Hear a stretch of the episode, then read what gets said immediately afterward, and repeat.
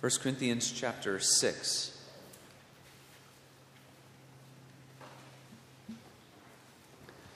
We'll also use page 874, back of the red hymnal. We say uh, three questions and answers from the shorter catechism, consideration of the seventh commandment.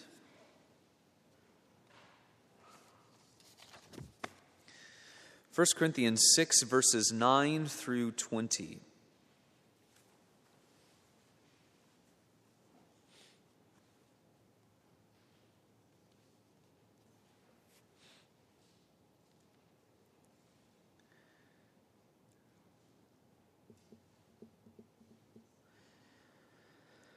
First Corinthians 6, verses 9 through 20. Give your attention once more to the reading of God's holy and inspired word.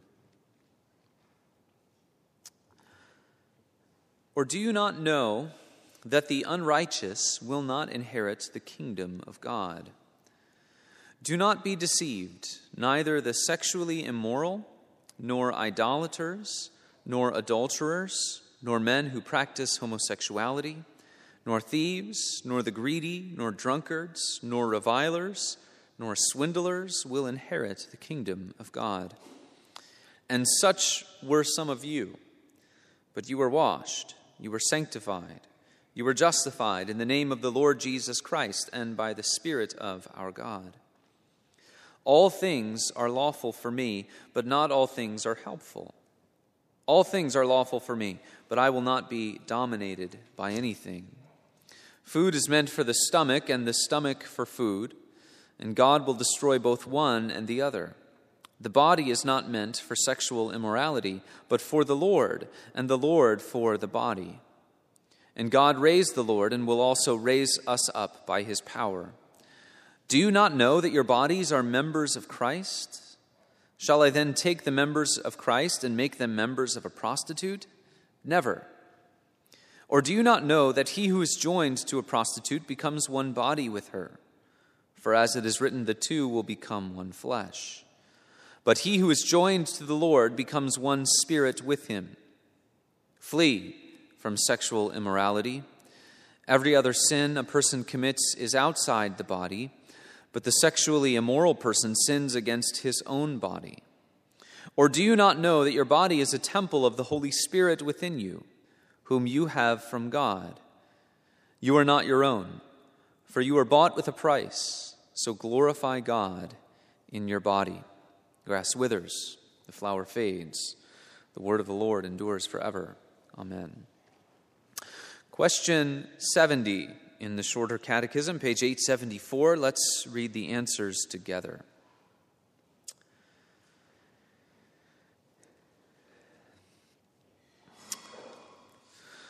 Which is the seventh commandment? The seventh commandment is Thou shalt not commit adultery. What is required in the seventh commandment? The seventh commandment requireth the preservation of our own and our neighbor's chastity in heart, speech, and behavior. What is forbidden in the seventh commandment? The seventh commandment forbiddeth all unchaste thoughts, words, and actions.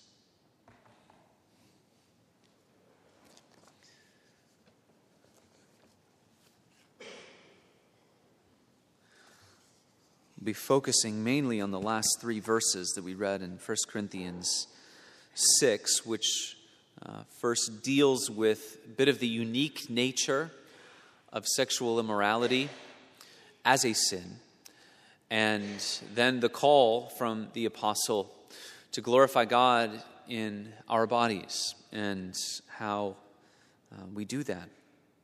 I grew up in the height of mainstream evangelicalism's um, leaning into purity culture in uh, the 90s and early 2000s. I remember a lot of parents at the churches where I attended as a boy uh, carrying around copies of the book I Kiss Dating Goodbye by Joshua Harris. It was a huge hit when I was in high school and middle school. There are conferences on, on this topic, purity and, and the pursuit of purity. Many now, even inside, or, or people who identify as Christians even now, are bashing this movement. Uh, but we should recognize that this movement happened 20 years ago or so because Christian people were recognizing that our culture was becoming so saturated with sexual messaging that there needed to be remedial work to be done for the sake of our young people. That there was a dramatic shift in the moral and cultural and sexual revolution that was just on the leading edge, maybe 20 years ago or so. Christians recognized something was, was going on here. We need to do something about it. And now it's, it's almost old hat for us, sadly, how shot through everything is with, with sex. I'm basically thankful for this as a movement, looking back on my own young life. It certainly helped keep me grounded in many ways. But uh, this movement, the purity movement of the 90s, uh, also had some significant flaws. Those are being focused on now as people are looking back upon it. They're looking back upon some of the flaws. Uh, one of the main flaws that I can remember as we, uh, this was always being put before me, one of the main flaws that I can remember was that uh, purity, sexual purity, was, was basically put forward as an idol to attain through our own efforts. It was not something that was presented to us as a fruit of genuine faith, right? Obedience that follows faith and the power to do so given to us in Christ. In other words, the, the gospel wasn't presented to us as really the engine that fuels purity. Purity was often presented as an end in itself. It, attain this kind of, of purity. You are to, to strive to do that.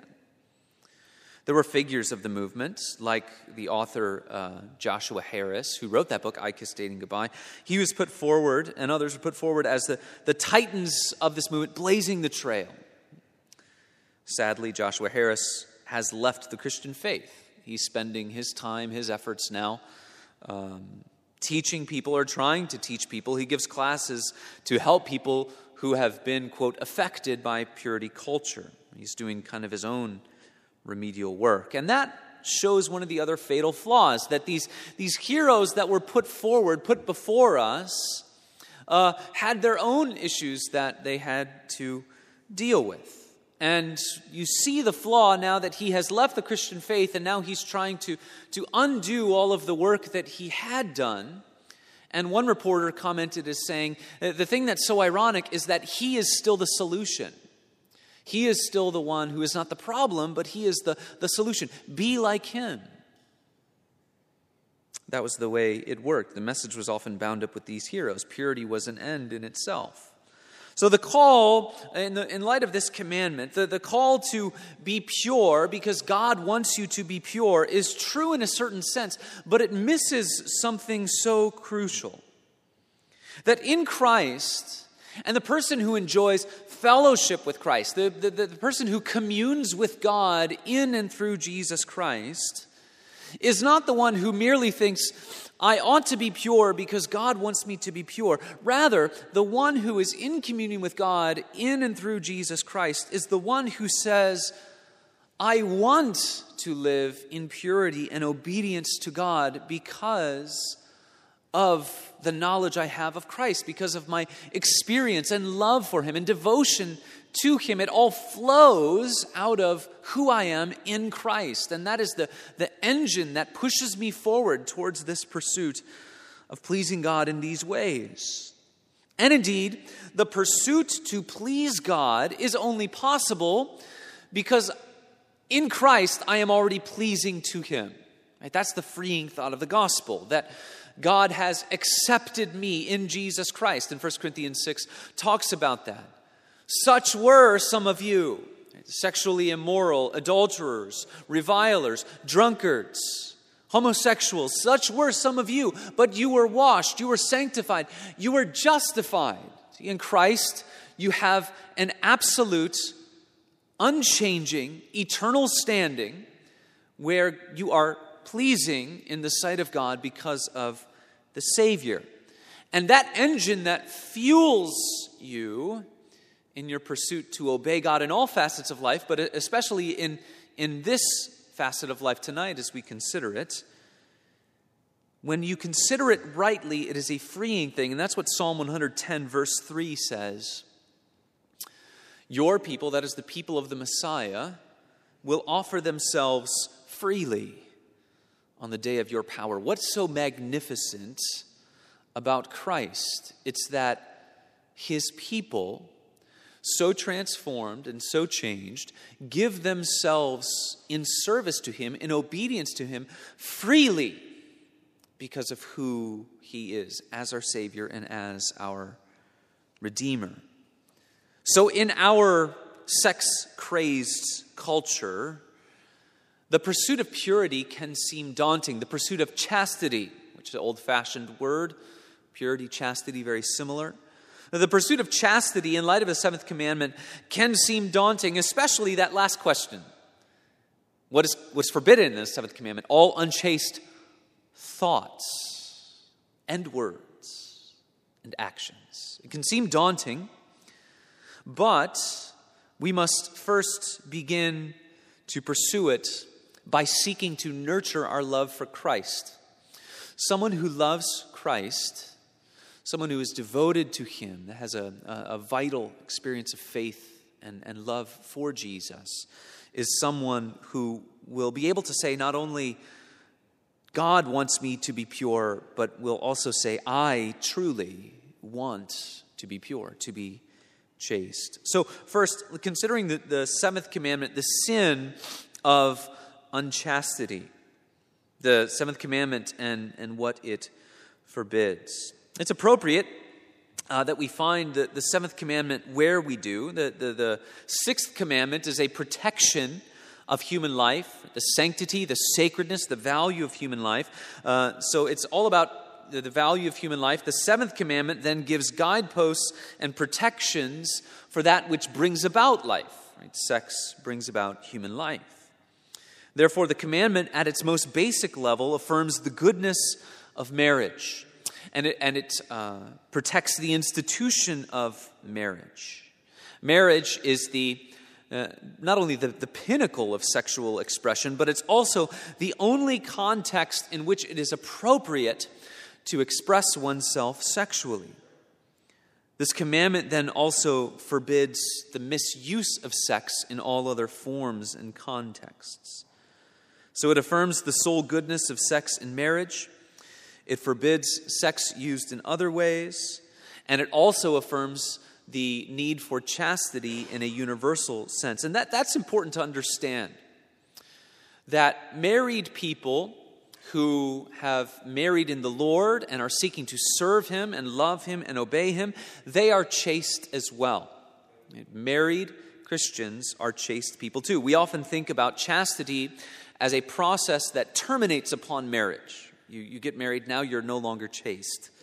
That's not true married people uh, who have married in the Lord and are seeking Him maintain their chastity in the biblical expression of sex within marriage. In other words, marital sex is pure, it is a pure thing.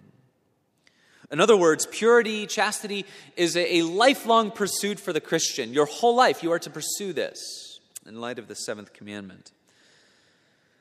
Marriage is affirmed, forbids all other expressions and brings to us a universal call to purity. But uh, we, we may ask then this sin of unchastity, and you think particularly of the way that 1 Corinthians 6 talks about it, that it, it kind of it sections off this kind of sin as unique in a particular way. And, and you would ask, well, does that mean that it is especially heinous? Does that mean that there is something that is especially offensive in the sight of God about sexual immorality?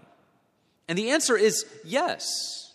It's, it's not a sin without equals, perhaps. In other words, there are other sins that probably equal it in terms of its heinousness murder, for instance. But sexual immorality is a particularly, particularly rebellious and grotesque set of sins. And we, some, some of us may uh, bristle up at that to say, well, can we talk about some sins as worse than others? Later on in the Catechism, it will ask the question Are all sins equally heinous? Many Christians have been taught that sin is sin, and therefore all sin is the same. Now, it is true that sin is sin, but not all sin is the same. And the Catechism answer to that question Are all sins equally heinous? The answer is some sins in themselves and by reason of several aggra- aggravations are more heinous in the sight of God than others. Something I'd like to say tonight is that adultery and sexual immorality, like fornication, rape, incest, homosexuality, all, are all sins that, that fall into this category of being particularly heinous in the sight of God. Why is that? Well, in some cases, it's what a, sin's, what a sin is simply in itself. Homosexuality is a crime against nature. It has been universally condemned by everyone in the Christian church up until very recently. It is self evidently rebellious and a direct defiance of God's order and God's moral order.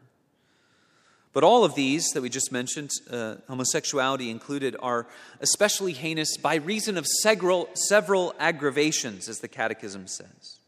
What does that mean? That a sin is especially uh, sinful because of several aggravations? Well, it simply means that there are some things that people do that violate God's law in a myriad of ways. Puritan Thomas Watson speaks of, of this kind of immorality being a particular offense against all the persons of the Trinity. So he says this The greatness of the sin lies in this, that it is a great dishonor done to God. The adulterer is highly injurious to all three persons in the Trinity. First, to God the Father. As he says this Sinner, God has given thee thy life, and thou dost waste the lamp of life, the flower of thine age, in lewdness. He has bestowed on thee many mercies and health and estate, and thou spendest all on harlots. Did God give thee wages to serve the devil? It is injurious to God the Son, as he has purchased thee with his blood. You are bought with a price, 1 Corinthians 6. He who is bought is not his own. Thus, it is a sin for him to go to another without consent from Christ who has bought him with a price. It's a good way to think about sin.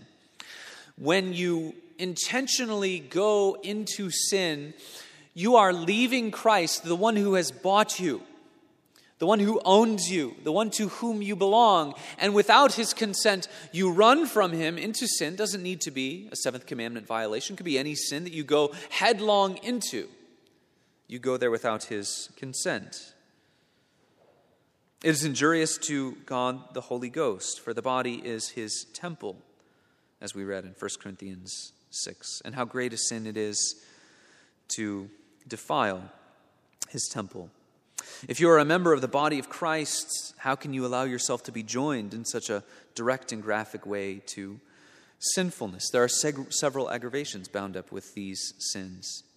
This is Christian common sense. And the apostle Paul uses Christian common sense in 1 Corinthians chapter 6 to tell us that the very nature of what we are dealing with, sexual immorality, should inform us of how precious and delicate it is. It's self-evident. So 1 Corinthians 6 flee from sexual immorality. Every other sin a person commits is outside the body, but the sexually immoral person sins against his own body. Many people today say, well, sex is just not really a big deal. You can do what you want. But how we are wired, our conscience, our mind, our feelings cry out against that. We know that it is a big deal and that it means a lot. The sin of sexual immorality is also a sin against the other person. It brings harm, guilt, shame, long term effects upon the one who would participate with you, defiles and destroys and debases. Watson go, Thomas Watson goes on the, the adulterer not only wrongs his own soul, but does what in him lies to destroy the soul of another, and so kills two at once. He is worse than the thief. For suppose a thief robs a man, yea, takes away his life, the man's soul may be happy. He may go to heaven as well as if he had died in his bed. But he who commits adultery endangers the soul of another and deprives her of salvation so far as in him lies. What a fearful thing is it to be an instrument to draw another to hell. Sin of adultery specifically reaches further than that, doesn't it? We read about that in, in 2 Samuel chapter 12. So we're dealing not just with any kind of, of immorality here, but actual adultery, taking the wife of another. One of the most heinous things that David did in his sin with Bathsheba, Uriah, was how directly he sinned against Uriah, wasn't it? He took what he had, even though he already had so little compared to David. And that's Nathan's rebuke. That's the, the, the picture that Nathan paints for David. It's all bound up with the experience of Uriah, what you took from him. A sin against God, a sin against others, it's a sin against oneself. It brings a certain kind of, of sinfulness into your heart and your life. It's a sin which demands purposeful perseverance. Sexual immorality. One must plan it, pursue it, think about it, continue with the plan, and see it through in the end. In that way, it's a sin that reflects a thoroughgoing corruption in one's body and mind. It is committed with mature deliberation. With all of those things, we highlight the, the, the seriousness of, of the sin. We read in the Catechism that not only is unchastity wrong, but whatever tends toward unchastity, what puts you on the path towards impurity, towards impure thoughts and words and actions, what is unwise for you to have in your life because it sets you up for some kind of sin or failure in these ways. This is a sin that begins in the heart and is pursued by impurity in our words and manifests in our actions. Now, the Bible gives us several clues as to what kinds of things tend toward leading us to sin in these ways. So, the wisdom of Scripture would tell us to keep a watch on the company you keep and the places you go. Keep a watch on the company that you keep and the places you go. Proverbs 7 says this Say to wisdom, You are my sister, and call insight your intimate friend, to keep you from the forbidden woman, from the adulteress with her smooth words. For at the window of my house I have looked out through my lattice and I have seen among the simple, I have perceived among the youths, a young man lacking sense, passing along the street near her corner, corner, taking the road to her house in the twilight, in the evening, at the time of night and darkness. And behold, the woman meets him. With much seductive speech, she persuades him. With her smooth talk, she compels him. All at once he follows her as an ox goes to the slaughter, or as a stag is caught fast. Wisdom, of course, would say certain situations are going to put you in other situations that are going to put temptation before you. What is the company that you keep? Where are the places that you go? At what time do you go to those places? Biblical wisdom is to be aware of all of those things. Often it's not hard and fast rules, is it? But it's being informed by wisdom. So keep a watch on the company you keep and where you go. Uh, secondly, keep a watch on your eyes. The eye brings things into the mind, and the mind affects the heart, and then the heart then affects all that we do. Job 31, very famous verse related to these things. I have made a covenant with my eyes. How then could I gaze at a virgin? What would be my portion from God above and my heritage from the Almighty on high? Is not calamity for the unrighteous and disaster for the workers of iniquity? Uh, in this con- context, as you read uh, commentaries, particularly older commentaries on the seventh commandment, uh, you will be reminded that things like stage plays, movies, TV shows, books, uh, all things that might put lewdness or lasciviousness in front of us as no big deal will have some kind of effect on us. Again, it's not a hard and fast rule. We shouldn't say all TV is sinful or all plays are sin. We, we need to be informed by wisdom and to be under, and to understand that what we take in affects us in certain ways, especially when uh, sinfulness is displayed as no big deal. There's, there's a messaging there that has a deep and profound effect upon us.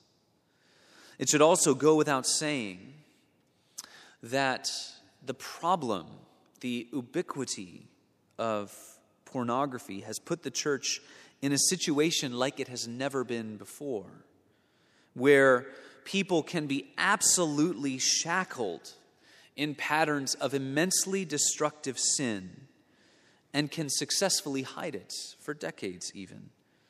Always making excuses to themselves for how it will come under control. I have it under control. Keep a watch on your eyes. Keep a watch on uh, your attire. Is what you are wearing an obvious provocation for others? There is certainly offense given and offense taken in this arena, in that some people, often men, will find ways to lust after almost anyone that they desire to lust after. But there's also offense given here.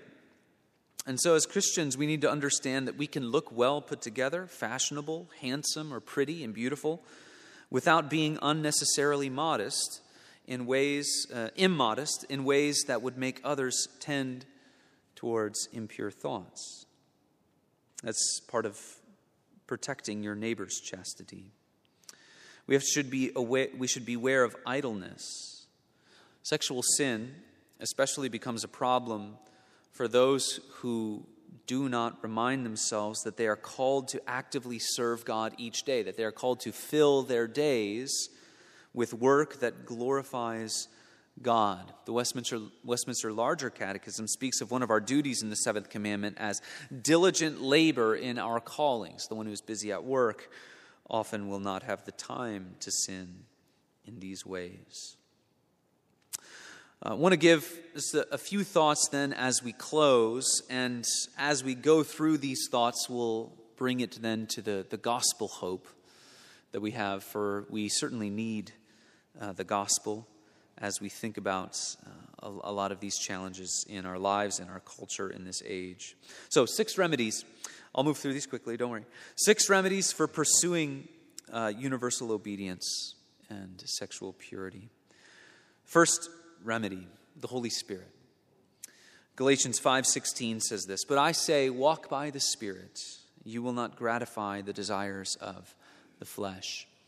John Owen, in his great book on the mortification of sin, reminds his readers that trying to improve oneself without reliance upon the Holy Spirit is both dangerous and injurious to the soul. It does not work. How does Christian obedience begin, and how does it happen?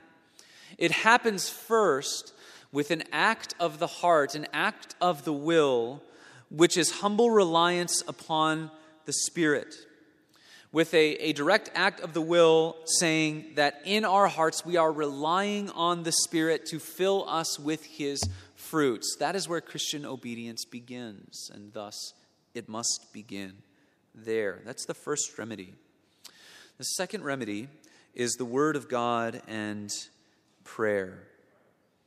The, the catechism, the shorter catechism, will later speak of our responsibility to diligently use all the things that God has given to us. Why has He given to us His Word? That we might learn of Him, that we might grow in our knowledge of Him, and that we might live lives that more directly reflect His salvation. Proverbs chapter 4 says this My son, be attentive to my words. Incline your ear to my sayings. Let them not escape your sight. Keep them within your heart, for they are life to those who find them, and healing to all their flesh. Let these words not escape your sight. Have them before you often. Keep them within your heart, for they are life to those who find them. Humble reliance upon the Spirit, working in tandem with the Word of God and prayer. Next, guarding your heart. Proverbs 4:23 says this, "Guard your heart with all vigilance, for from it flow the springs of life." Understand that when certain things find root in your heart, they will seek to manifest themselves in your life unless something else is done about it. So guard your hearts, what you take in, what you think about, what you have as your goals. Guard your heart. The next remedy, the, the fourth remedy, serious consideration of the danger and the consequences of sexual sin. Think about all that it does. It steals something from another, it defiles and pollutes. It's destructive to the body. There, there's physical harm. It becomes a huge financial strain. It destroys one's reputation. It impairs the mind. It steals the understanding. It stupefies the heart. It brings temporal judgments. Without repentance, it condemns the soul. Uh, when you think about, particularly, think of David in 2 Samuel, and you see all the consequences he's dealing with, and, and you can see, you know, and as he's praying and interceding for the life of this child, and as he is laying on the floor through the night and refusing to sleep and praying to God, praying for the mercy of God, the intercession of, of God, and, and can, can't you imagine how David is feeling there? And do you ever think that in those moments he would have thought, boy, that was worth it? Of course not. Of course not. Serious consideration of the danger, the consequences of these things. Fifth remedy is marriage. Marriage is given to us as a gift of God uh, so that we might be kept chaste. Those who aren't given the gift of singleness ought to pursue marriage. But Paul says in 1 Corinthians 7 Because of the temptation to sexual immorality, each man should have his own wife, and each woman her own husband. The husband should give his wife her conjugal rights, and likewise the wife to her husband. For the wife does not have authority over her own body, but the husband does. Likewise, the husband does not have authority over his own body, but the wife does. Do not deprive one another, except perhaps by agreement for a limited time, that you may devote yourselves to prayer, but then come together again, so that Satan may not tempt you because of your lack of self control. So it's given to us as a gift, so that we might remain chaste. So those who aren't given the gift of singleness ought to pursue marriage in a God honoring and God glorifying way. And then lastly, the last remedy is really the gospel remedy is that uh, you need to find your ultimate joy and satisfaction in Jesus Christ. If Christ is the treasure of your soul, if he is, as we talked about today, if he is the glorious one, if he is the Lord of glory, all other pleasures will fade away all other pleasures will seem less important than living for and serving your Lord. The story that was true for many in 1 Corinthians 6 was that they were looking at the supremacy of Christ coming out of these lives that Paul was describing. So he says, Many of you were this way sexually immoral, adulterous, homosexual. Such were some of you, but you were washed, you were sanctified, you were justified. So many of them are seeing the supremacy of Christ in the sense that this Savior has given me a new identity, a new calling, a, a, a, new set of values, a new existence, and He has washed away the sins of my past so that now I am brought before Him with willing hands, willing to give myself freely on the day of His power, to give myself to Him in body and mind and soul, and it is my great joy to do so.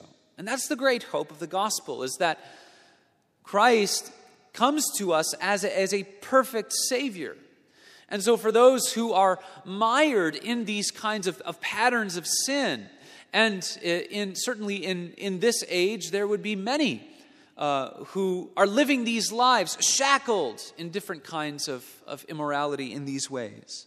And they see the supremacy and the beauty of Christ who washes away their sin.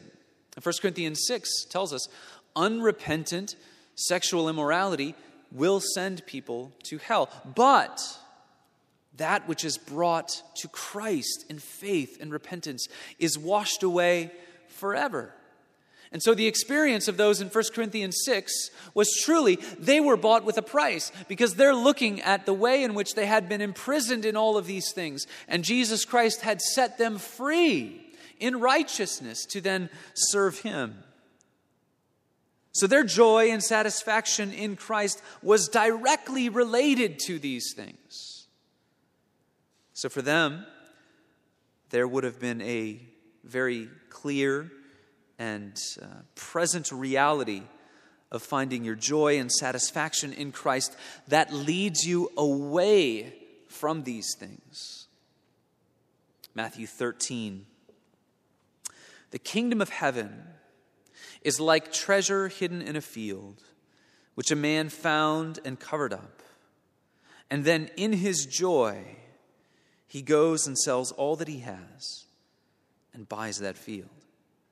Again, the kingdom of heaven is like a merchant in search of fine pearls, who, on finding one pearl of great value, went and sold all that he had and bought it. It is Christ in the gospel which will make it your joy to sell all that you have. It is Christ in the gospel who will make it someone's joy to leave behind a life enslaved to any kind of sexual immorality, to leave it behind and to walk in the freedom that only Jesus Christ can give. It could be a young person entrenched in sexual temptation and sin in perhaps presenting oneself in a, in a certain way because it's the only way you think you'll be able to find value in this world if you become seen in a sexual way. Maybe it could be a husband or a wife addicted to pornography or a life of, of fantasizing about other partners or romantic connections. It could be a, a same sex attracted person and that person can't find a seemingly good enough reason to not live into the proclivities, the feelings that they have to be active in a gay or a lesbian lifestyle. Could be any number of things that keep people shackled in immorality. What will it be that leads you out from those things? And what will it be that keeps you chaste as a person considering the seventh commandment? What will it be that keeps you? It will be a love of Christ that makes it your joy to sell all that you have. In his joy, he goes and sells all that he has and he buys that field. He buys the pearl of great price. The great hope of Christ his commandments are not burdensome. So we return to that example at the beginning. Purity culture set forth as an idol, set forth as something that you need to kind of slog through the mud and you will arrive at. Now there's there is work that has to be done. But it begins with love for Christ. If you are nurturing that love for the Savior, then obedience to this commandment, obedience to all commandments, becomes something that is not burdensome. For in your joy, you will sell all that you have, leave behind all of the sins that may have defined your past. You come to Christ in true repentance and faith. You found the pearl of great price, and you realize and you know that in His presence, there is fullness of joy. Let's pray. And so, Father, we bring before you these things, difficult things. We repent of, of not always fully realizing how darkened our world is into all of these things, the things that can come into our minds and fill our hearts. And so, oh, Father, we pray that you would give us uh, bold repentance unto all these things and to see the glory and the beauty and the supremacy of Christ. Christ sets us free. And may we believe it, may we take joy in it. May we find, as we look to the beauty of our Savior, may we find that these commandments are not burdensome, but it is our great joy to present ourselves to our Lord and Savior and King, the one who bought us with a price. We are now His. In Christ's name we pray. Amen.